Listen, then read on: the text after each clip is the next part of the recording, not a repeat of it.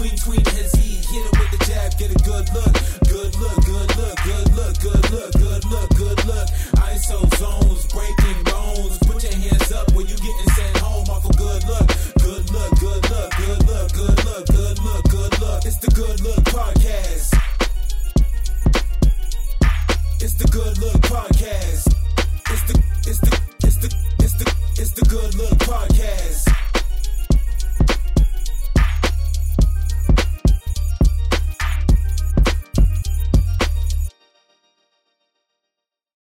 Yes, sir, and welcome, welcome, welcome to episode 41 of the Good Look Podcast. I'm your host, Leonard Pinkney, aka Agent P, aka L Pinkney, here to give you guys another episode at the Good Look Podcast on my Instagram.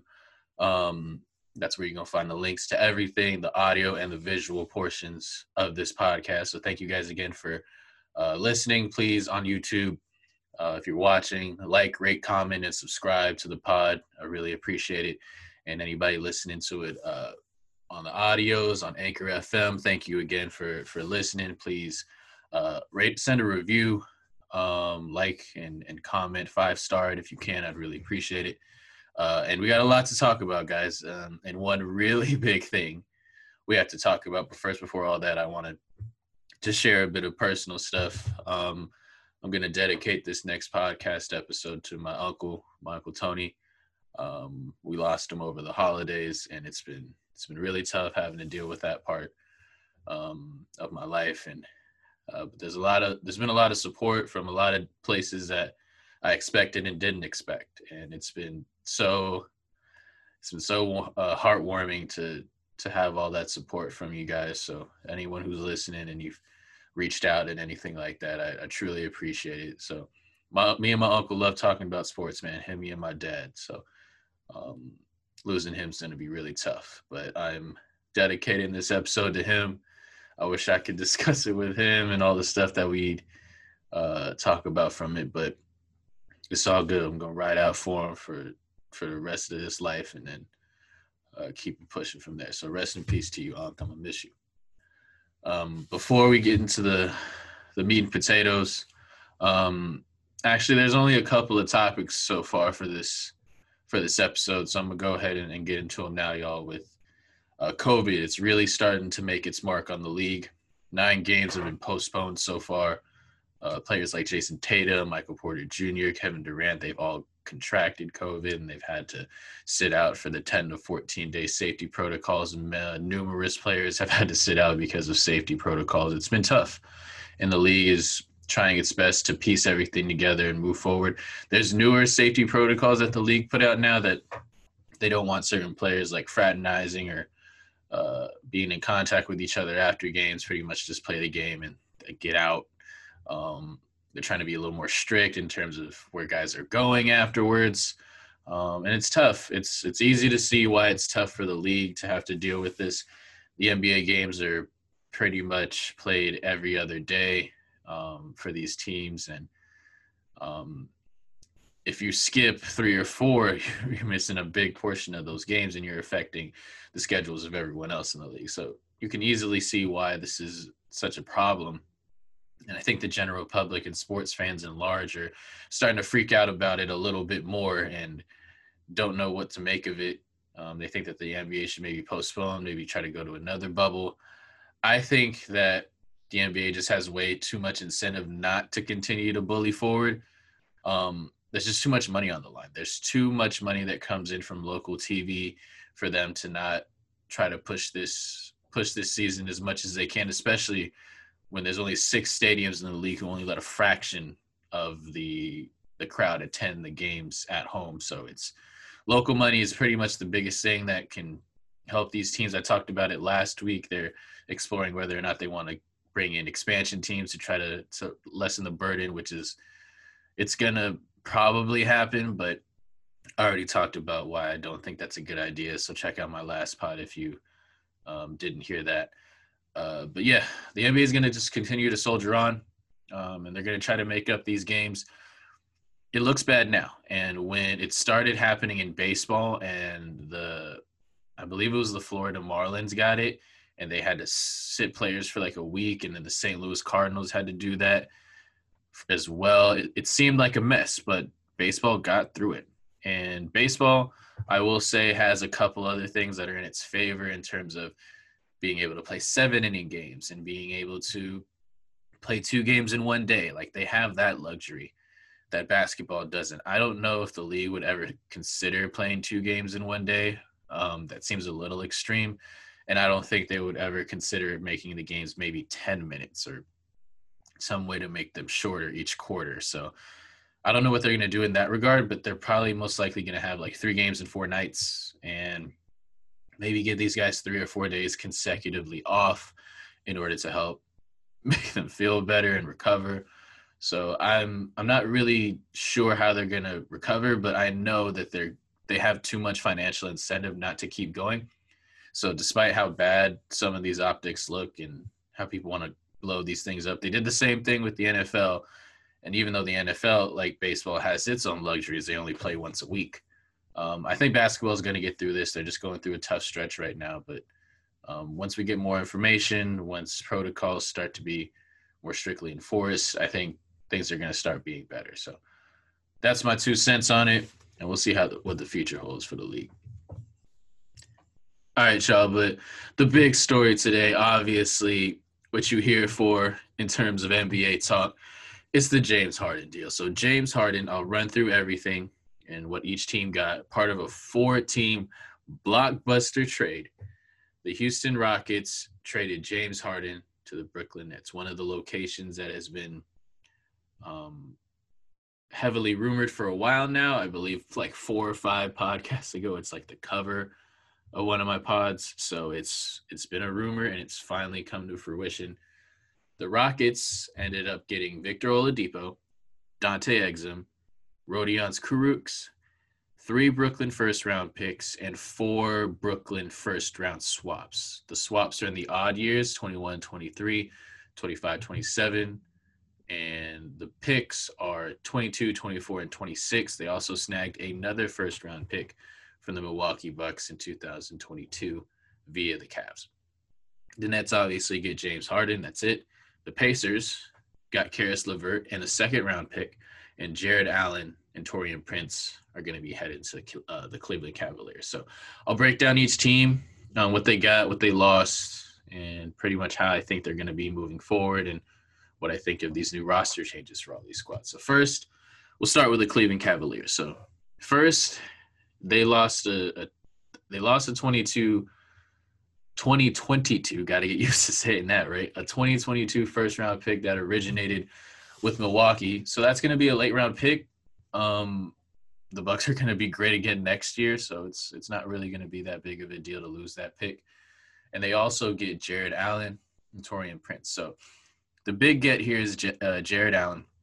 Jarrett allen's going to be restricted free agent at the end of the year. So for him that bodes well for him financially. Um, he's in control of his own destiny in terms of how his salary is going to look um, in his second contract. He's the best center in Brooklyn. Um, DeAndre Jordan kind of was just a placeholder. He's like a placeholder starter. He'd play 15 minutes or whatever, and Jarrett Allen would bulk bulk out the next 30. Um, but now they've lost that, and now it is Cleveland's game for this particular season, it doesn't seem like much of a game because now they have so many big men on their roster. It feels like they're going to need to consolidate somewhere. Um, Andre Drummond's clearly the starter at this point. He makes the most money. Um, and at this point in his career, he's probably the better player. Um, but Jarrett Allen currently is averaging 11 points, 10 boards a game. He shoots 75% from the line, so he won't hurt you from there. And he's getting about a block and a half per. So although his offensive game is still a little bit limited, he's pretty much a rim runner, doesn't really have a post game, and he can set solid screens for you. A little thin, but he's still an excellent shot blocker and a guy who can protect the rim for you. So um, I like what Cleveland's getting out of him, and I think this is what uh, they're looking towards in terms of a future centerpiece. No pun intended, as their future center. Um, I think they're once Andre Drummond's contract is off, he accepted that $28 million player option. Everybody knew that was going to happen. So he's going to be off the books. They don't got to worry about him no more. And Jarrett Allen looks to be the guy with the brighter future, and pro- most importantly, the for them, the cheaper option at this point. Um, I could see Jarrett Allen getting somewhere from like four years, like 72, something like that. Joe Harris got 80. Joe Harris got 80 mil. Uh, Davis Bertans got 90. So I think he fits somewhere maybe in the middle of that. So, or a little bit less. Um, four years, 70 would probably be a solid number for him too. So, um, but he's going to get some solid money. His first rookie contract is the standard one for most mid first round picks, four years, 10. So he's going to be looking at, uh, at a pretty substantial pay raise uh, on that next contract. So congrats to him. Um, for Taurean Prince, um, he, for a while, he was considered a, a, a pretty solid uh, basketball player and a guy you could, who could be a possible building block when uh, Atlanta had him. And now that he's been traded twice. His stock has gone down. In Brooklyn, he really couldn't find his niche. He was only averaging eight points and three boards in 18 minutes a game. So there really wasn't a lot of time for him. And the time that he did have, he wasn't taking advantage of it too much. So now that he's in Cleveland, it's pretty much a mosh. It's a hodgepodge of a roster. So I'm not entirely sure where he fits there. But if he finds a role, he could probably see his value in the league reignite. He still has good three and D potential, um, and not many forwards can, at least on occasion, create their own shot, hit a three pointer, and play solid defense. So, I like Taurean Prince. I like that he was in Brooklyn as one of their backups because he just provides solid minutes for them. And now that he's gone, I'm going to talk about Brooklyn's depth in a, a little bit later in the pod, but I liked I like Taurean Prince. I believe um, he could be a role player on a good basketball team. So hopefully he gets an opportunity in, in Cleveland to show that. I don't know where it's gonna come from, but because they got Chetty and they have a bevy of guards they want to play, Isaac Okoro. Um, but Taurean Prince should find his way into that lineup and hopefully he can turn his uh, turn his value up. Cleveland as a whole, I'm not bullish on them at all after they got up to that strong start. Now they're under 500, um, pretty much what was expected. Um, we didn't want to rain on their parade too much, but we all knew what it was. They're dealing with a couple injuries, to be fair, but their roster is pretty limited in terms of overall talent um, at the high end. They have a lot of young players um, who can do some things, and Collin Sexton is, is still playing well but Kevin Love's always hurt, so they're trying to get him off their their payroll, and it's hard because he's never healthy. Um, um, but they're they're doing their best to create um, a roster full of young talent, and if any of that young talent breaks out, it's good. Whether it's to stay in Cleveland or trade for future assets, um, it's not the it's not the worst situation to be in, and um, you could probably eventually find a way to either trade Garland or Sexton so you could have a true lead guard and move from there. Um, see if Okoro can give you anything. Um, look at some of the bigs that are coming up in this next year's draft, like Evan Mobley and, and players like that. So, Cleveland, as bad as you are now, the outlook on it isn't too bad moving forward. So, getting Jarrett Allen out of this deal, shout out to them.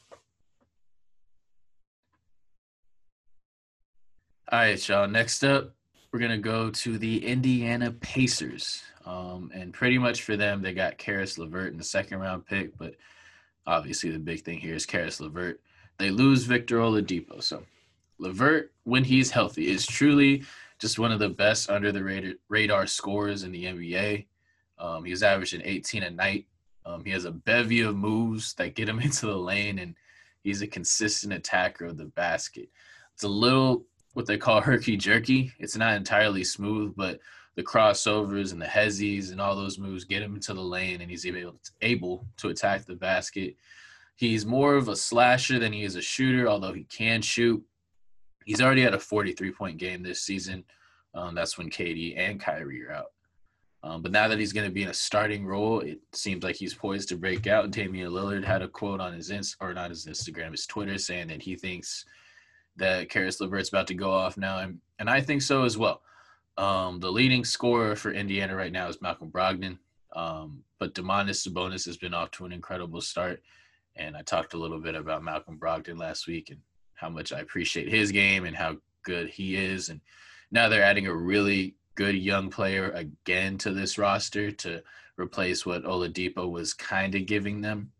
Oladipo, to his credit, was playing better, um, but he in the off season and in the bubble, there were rumors, and he expressed that maybe Indiana wasn't going to be the place for him anymore. Miami saw, uh, Miami looked like a really good suitor for them, um, but ultimately Oladipo is going to be going to a different team to try to recover his value.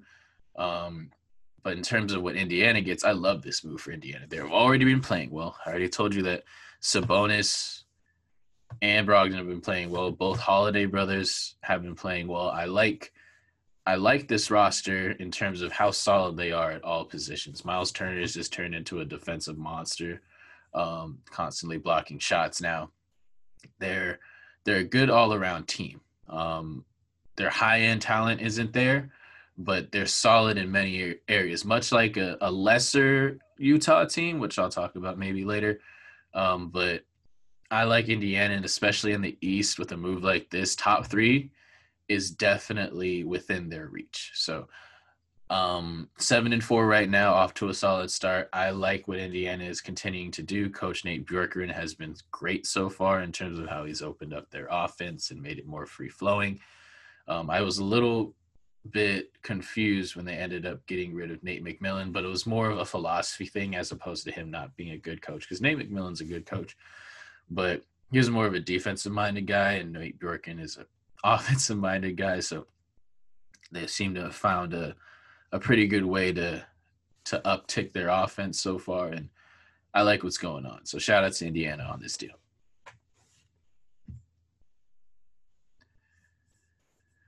Alrighty, guys. Next up, the two biggest teams involved in this trade. First off, I'm gonna start with the team that is now formally James Harden's team, the Houston Rockets. He was there for seven and a half seasons, won the 2018 Most Valuable Player Award, um, six man of the year in OKC before he went to Houston. He averaged 30 points a game, three of the last four years, scoring champ multiple times. Everybody knows that resume with James Harden.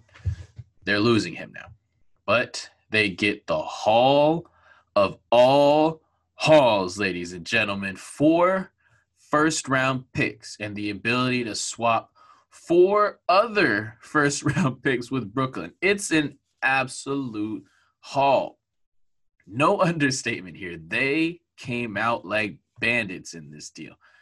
Just a refresher for people who uh, don't totally understand what a pick swap is, it's literally exactly how it sounds. So if Houston, for example, has the 20th pick in the draft and Brooklyn has the 10th pick in the draft, Houston has the opportunity to swap those picks. So Brooklyn doesn't lose all of their picks. They'll just always have the lesser of the pick, whatever Houston wants. And Houston's always going to obviously move up on a pick swap. So in the 2010 scenario, Houston would end up getting the 10th pick and Brooklyn would be saddled with the 20th pick. So they get, it's just, they essentially have control of Brooklyn's draft capital for seven seasons, all the way to 2027. I'm sorry, guys, but that's fucking insane. They have outright picks in 2022, 24, and 26. And the pick swaps are in those in between odd years of 21, 23, 25, and 27. It's more compensation than the Anthony Davis deal. It's more compensation than the Jrue Holiday deal. Uh, it's and it's more compensation than the Paul George slash Kawhi Leonard deal because they got five and and a numerous, but that was a combination of pick swaps and first round picks. This is four and four. One of those picks ended up coming from uh, a Cleveland as well. So Houston comes out of this in terms of trying to get compensation for a superstar. I think it's the best compensation I've ever seen in a deal. Um, so even though you're going to have the Brooklyn Nets be competitive and near the top of the league pretty much for the foreseeable future, look no further than the than the Celtics deal with these Brooklyn Nets just earlier in the decade. Um, I believe it was 2013 when this trade happened. when they sent all their aging stars, Kevin Garnett, Jason Terry, Paul Pierce, over to Brooklyn for a boatload of picks. And people thought that was a good idea for Brooklyn. I didn't think it was a good idea for Brooklyn because they had Deron Williams and Joe Johnson at the time. And you thought adding old ass Paul Pierce and old ass Kevin Garnett was going to do anything for you. That was stupid. But they had a new owner who wanted to try to win right away.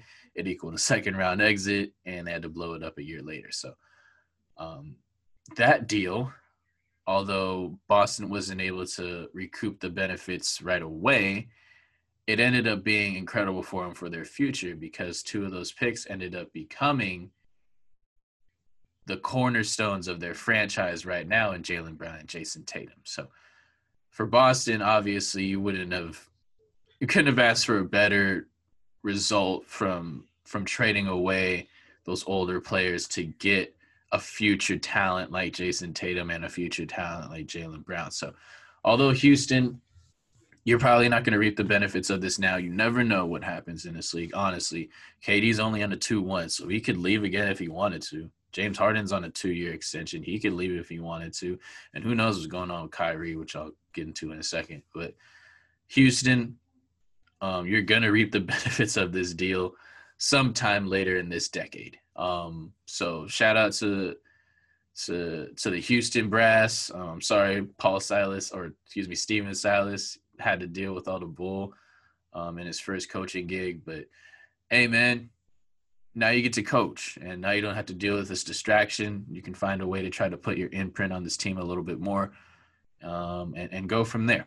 Um, in terms of roster construction, um, they have a couple things here. They they did get Victor Oladipo out of the deal, so they do have a chance to rehabilitate his career.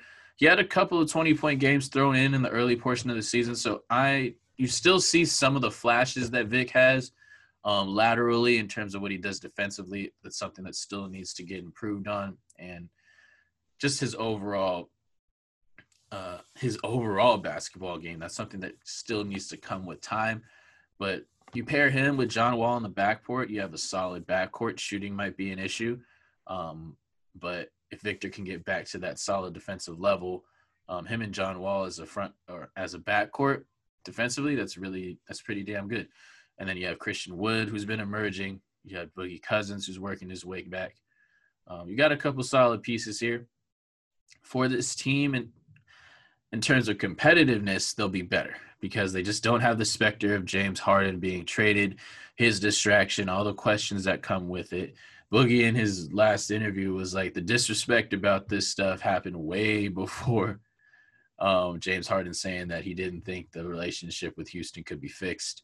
Um, so Boogie's poignant words, along with Harden saying, I don't think this can work anymore, and Houston holding him out of practice. It all just made sense for them to try to move on a deal as quickly as possible. Um, and this is pretty much what what came of it. Competitive wise, they'll be more competitive because, like I said, they won't have the distraction anymore. Um, Stephen Silas will be able to implement things the way he wants. Um, this the keys are totally turned over to John Wall and they can try to do their best to to get Victor Oladipo back in shape. They ha- they added Rodions Kurucs and Dante Exum, and to me right now those are just throw-ins. Kurucs is a player who could be a solid role player. He had some moments in Brooklyn the last couple of seasons, and Dante Exum's just always hurt. So I could see them being solid, but they're both at a wait and see point at this time. But once again, I cannot stress to you guys how well Houston came out of this deal, man. We're going to be talking about this um, three or four years from now when we get the dust settled on if the Lakers went back to back or if Brooklyn was able to come through and win a title or if one of these teams we're not talking about ends up winning a title within the next four seasons. Once that deal is done and we see all the draft compensation and who knows what kid's going to end up being great in the 24, 25, 26 NBA draft – there's going to be so much that comes from this that we don't know about. And Houston fans, even though you don't have James Harden anymore, um, you should be excited about what the future of this franchise is going to look like. You don't have as many first round picks as OKC, but you have a, a, a stock of really nice picks that are going to be good for you uh, to help try to get this franchise back on track. So They don't have Daryl Morey at the head of the the front office anymore, which is a little concerning. Um, but if their front office was able to pull off this kind of deal for James Harden, then I, as a Houston fan, would feel good about uh, the direction of our our general manager, the direction of our team. The owner is a little iffy. You know, we gonna we gonna keep it hundred about that. But in terms of what you see going forward, I like what this team's got going. So shout out to Houston, man. If it wasn't for the actual star, I would have said they won the deal, but they still might win the deal. We just don't know how it's gonna pan out. But for right now, the obvious winners of this trade are the Brooklyn Nets. They get James Harden. They get the lethal scorer, the one who's been the scoring champ, one of the most annoying players to watch, but still has one of the most lethal offensive games. Him and Durant become the most lethal scoring combo in the NBA. Kevin Durant and Kyrie Irving were probably already that, but now that it's Harden and KD, it's it's an open and shut case. Um, Brooklyn, maybe who who knows with Kyrie man. I don't know. I've said on this podcast multiple times. I love Kyrie Irving's game as a basketball player. He's one of my top three favorite players to watch because no one can handle the ball like Kyrie and no one can finish at the rim like Kyrie. It's just absolutely spectacular. As Stephen A would say, he's box office. You go to the turnstiles with your hard earned money to watch this brother ball. It's that type of stuff with Kyrie Even even though it's a little hyperbole with him, it's not. Kyrie Irving is one of the best scorers that the league's ever seen. He's one of the most skillful and creative point guards that the game has ever seen.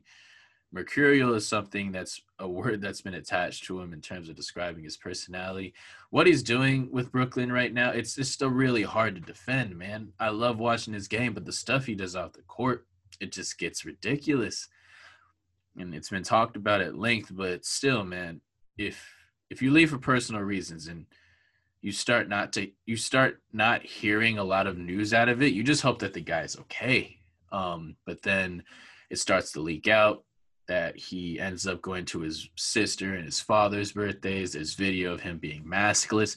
And then the if that wasn't an indictment enough, he during a Brooklyn Nets game, he's on a Zoom call with the district attorney of Manhattan to try to it's a Zoom call. I, uh, I believe it's for an election for the new DA in, in Manhattan. And it's just, what are you doing, man? Like it's it's a it's a good comparison to make, but it also isn't. I'll explain why in a second. But all of us have regular jobs, man. If we took personal time off, didn't but didn't tell our bosses about it, the least we could do is actually take that personal time off to get ourselves right. And not if if we took personal time and then all of a sudden our boss sees us like on Instagram or sees us out just eating food just cuz with friends like what's that going to be? That's going that's a fireable offense. If you took the time to do something like that and then you ended up getting caught you could get fired. So Kyrie doing all this being a high level professional athlete the comparison isn't exactly apples to apples but it does it is something that makes sense you have an obligation to your team you signed a contract this is kind of the same stuff that they talked about when he didn't want to talk to the media. It's like, I get it, man, but you signed a contract. It's part of your contract to be available to the media. And that is why you make $34 million a year. That's why you make $450,000 every time you suit up for a basketball game. Because of the, to whom much is given, much is tested, man you have an incredible responsibility or an incredible privilege to play in the National Basketball Association. So you have to do certain things, even if you don't want to. All of us have things in our jobs and our personal lives that we don't want to, but we know we have responsibilities we have to take care of. Kyrie, if he wants to make the world a better place, who's arguing with that? No one is but he has to do his job first. none of us can pick whether or not we don't want to work on a day and not work on a day and then decide that we also want to do this thing too. We have to find a way to manage both. Or you go all into the other thing and you forget about the other one because going back to his team, it's not fair to his team to not know where he's at, to not know when he's going to be with the basketball team, to not build cohesion with his basketball team. It's not fair to his coaching staff. There's been reports that Steve Nash didn't even know where he was at for the first three, four days of this stuff. So it's not fair to the organization who's investing in him, who's giving him his paychecks, who's continuing to expect him to come back and be a dominant player for them. It's hard to keep cap- caping for this dude. Kyrie's one of my guys, man, but he knows what this looks like. You can't just you can't do these things and expect not to be criticized. He needs to find a way to figure out what he wants to do. Now, this is I'm going at length with Kyrie because this is really going to affect how Brooklyn is going forward. It has so many variables. So let's just start with the first one. If you have Kyrie and he's all in, if Kyrie says in a press conference tomorrow or today or whatever time you hear this pod, if he says, All right, guys, I'm in it. I'm sorry I was stupid for trying to or trying to shove my responsibilities to this basketball team on the side uh, aside. Um, I have things that I want to figure out and ways that I want to better the world, but I should have gone about it a different way. I apologize. I'm committed to this team. If you get that Kyrie Irving, in terms of what happens on offense, this is going to be ridiculous. And I love that people say there's only one ball. You can't have all these guys. Bullcrap. Are you kidding me?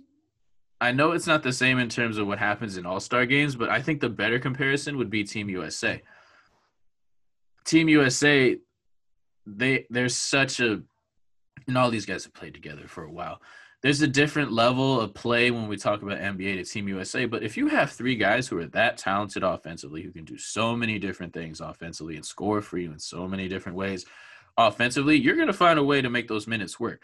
There's going to be James Harden maybe playing for 12 minutes, Kyrie playing for seven, KD plays for nine. Take them out, stagger the minutes. There's gonna there's always gonna be a 30 point, a possible 30 point scorer from three different guys on your team. No other roster can boast that. That is incredible.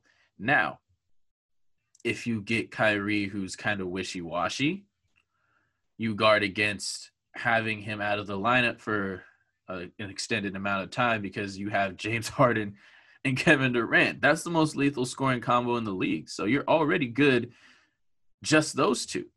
Um, but the other outcome, which actually might help them moving forward, is trading Kyrie. Now, trading him would would be a little bit tough in terms of having to convince Kevin Durant of that, but Kevin Durant, seeing that he vouched for Kyrie and and did all these things for him and decided that Brooklyn was the right place, if he doesn't see Kyrie as being someone who wants to really be here, you could actually take Kyrie, who makes $34 million, and try to get a couple of solid role players for your team and fill out the rest of that roster again. Because as of now, the rest of their role players are Timothy Luwawu-Cabarrot, DeAndre Jordan, Joe Harris, um, and some unproven guys. They have a Chris Chiozza, Nick Claxton, um, Reggie Perry, but those are pretty much unproven guys or guys you just can't rely on at this point. They're not as solid as when you had like a Spencer Dinwiddie or a Caris LeVert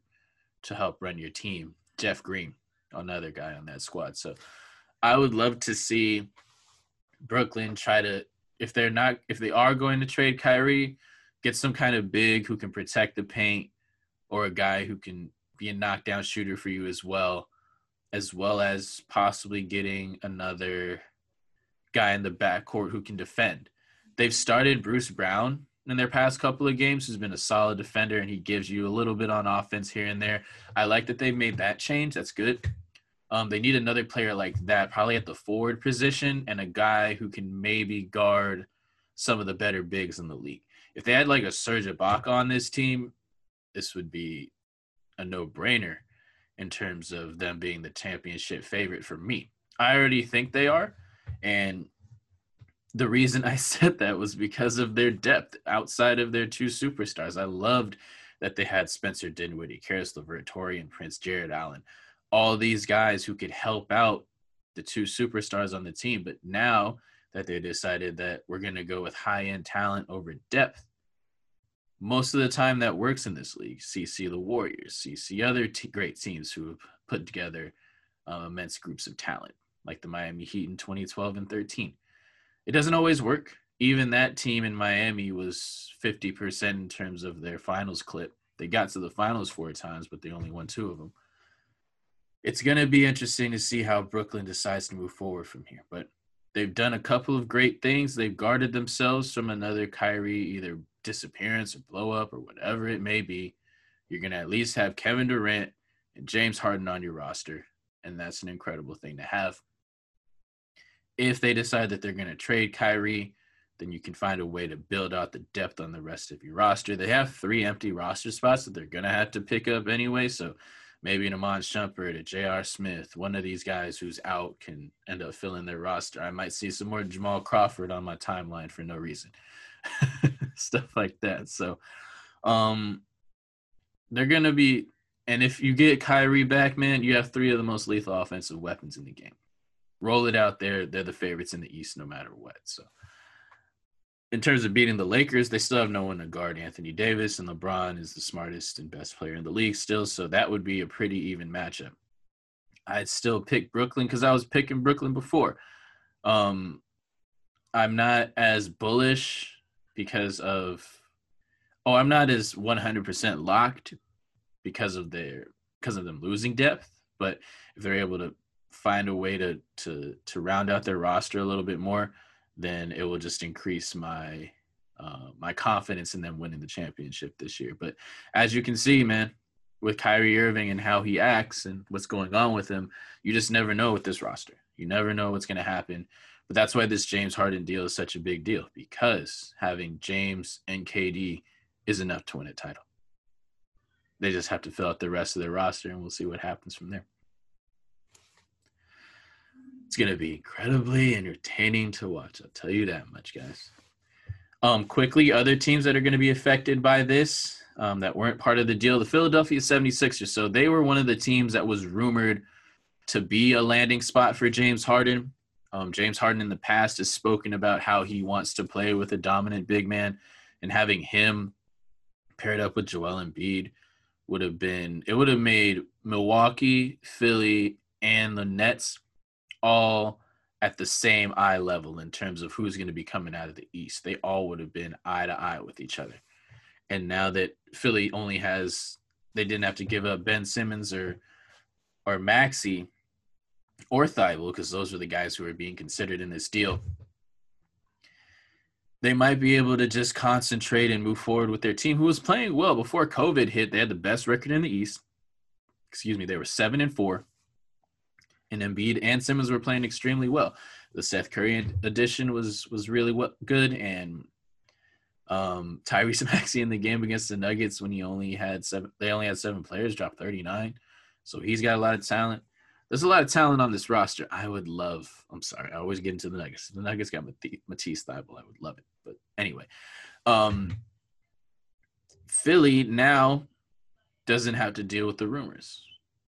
Ben Simmons no doubt has heard his name being floated around for a James Harden trade for months now. And I don't think it was affecting him before, but now that there's clarity with this team, and now that they know this is it, you're not getting traded. We're not going to try to change everything up. Ben Simmons, Joel Embiid, you two are our guys. We want to see you move forward with this team and lead us to a championship. I like that. Um, I think they still drop below that that Brooklyn Nets squad because the, the talent is just so good on that team now in terms of the the three best players. But Philly, um, they've been playing well, and if they continue to get guys back and work their rotations correctly, and hopefully, um, for them, it's just getting healthy at this point. They'll be able to they'll be able to get that record back up again, and then find a way to be one of the um, top four teams in the East. I still believe that's in their future.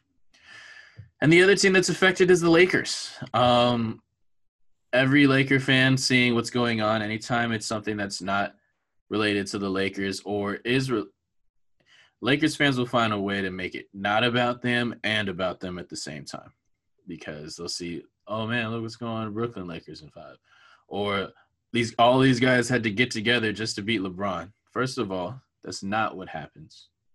People think that's a narrative all the time that teams just try to build up super squads to beat LeBron. First of all, LeBron built up his own team in Miami to do so. So even he recognizes that you need help in order to beat a team. 2014, those Spurs were not a super team. Those old ass Tim Duncan and all those really good role players and a young, young Kawhi Leonard who were able to beat the brakes off him in the finals. 2015, that Warriors team was not a super team. Steph led them along with Clay and Draymond in their younger years. Steph won his first MVP.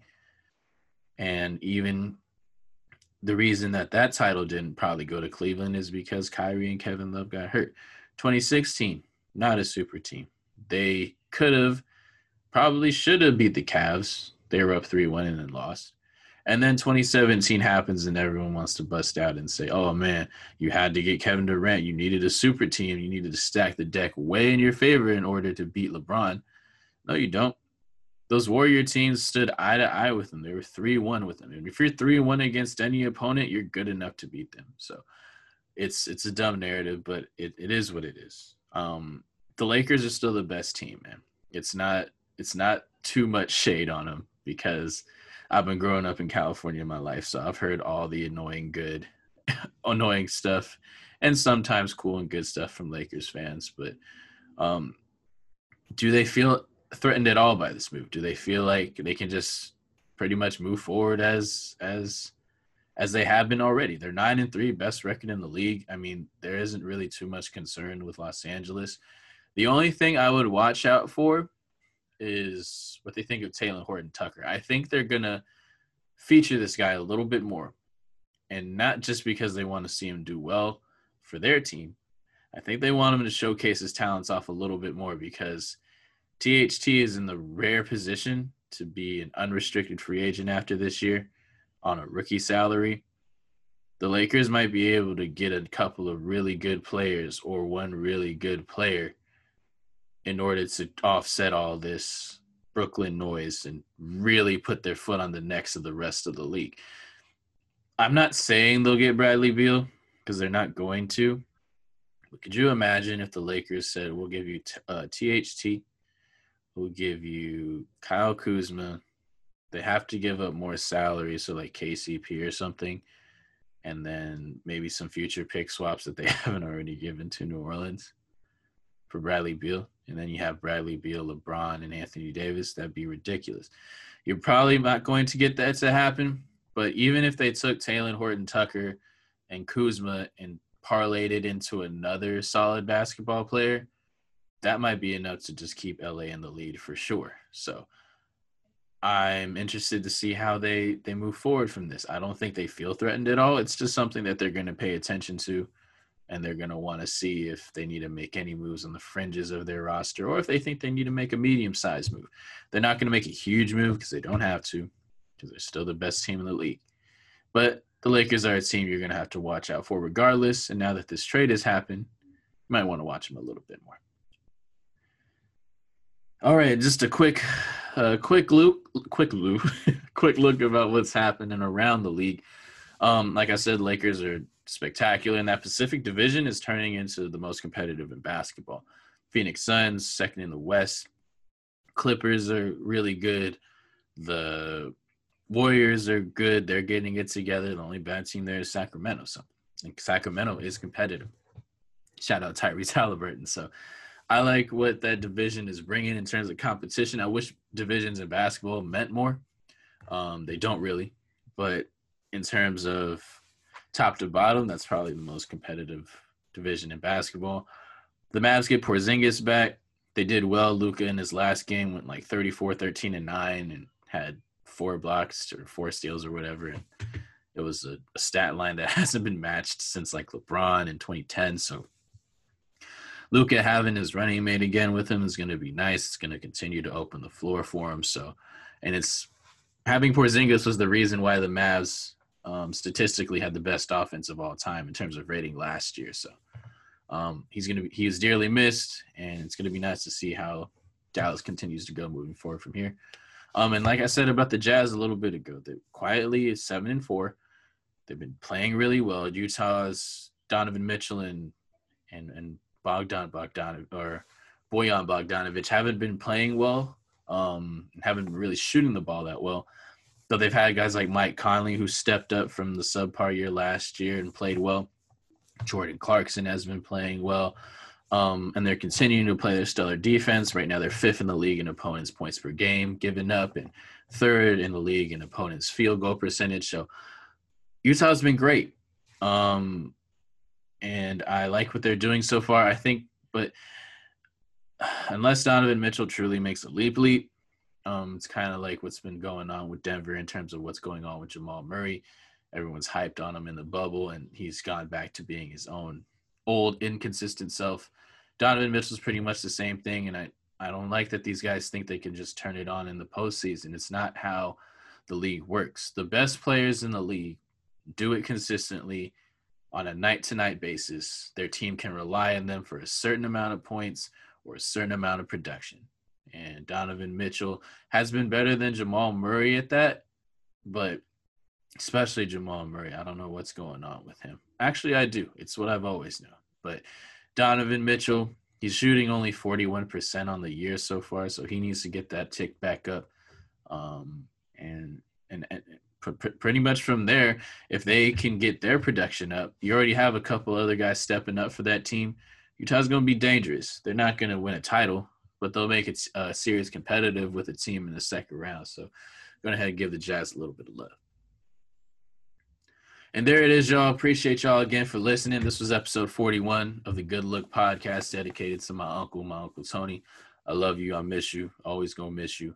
Uh, appreciate you for everything. Um, always supporting me in everything I did. So thank you, Unc. Thank you guys out there for listening at L Pinkney um, on Instagram and Twitter at the Good Look Podcast, aka Agent P, as well. Um, like, rate, share, and subscribe to the pod um, YouTube channel, comment, all that stuff, guys. Good Look Podcast.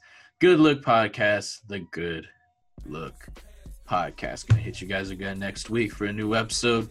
We're gonna get some Brooklyn ball with James Harden. It's gonna be crazy again, once again, guys. So thank you again for listening. Hope you have a good. Good look, good look, good look, good look, good look, good look. It's the Good Look Podcast. It's the Good Look Podcast.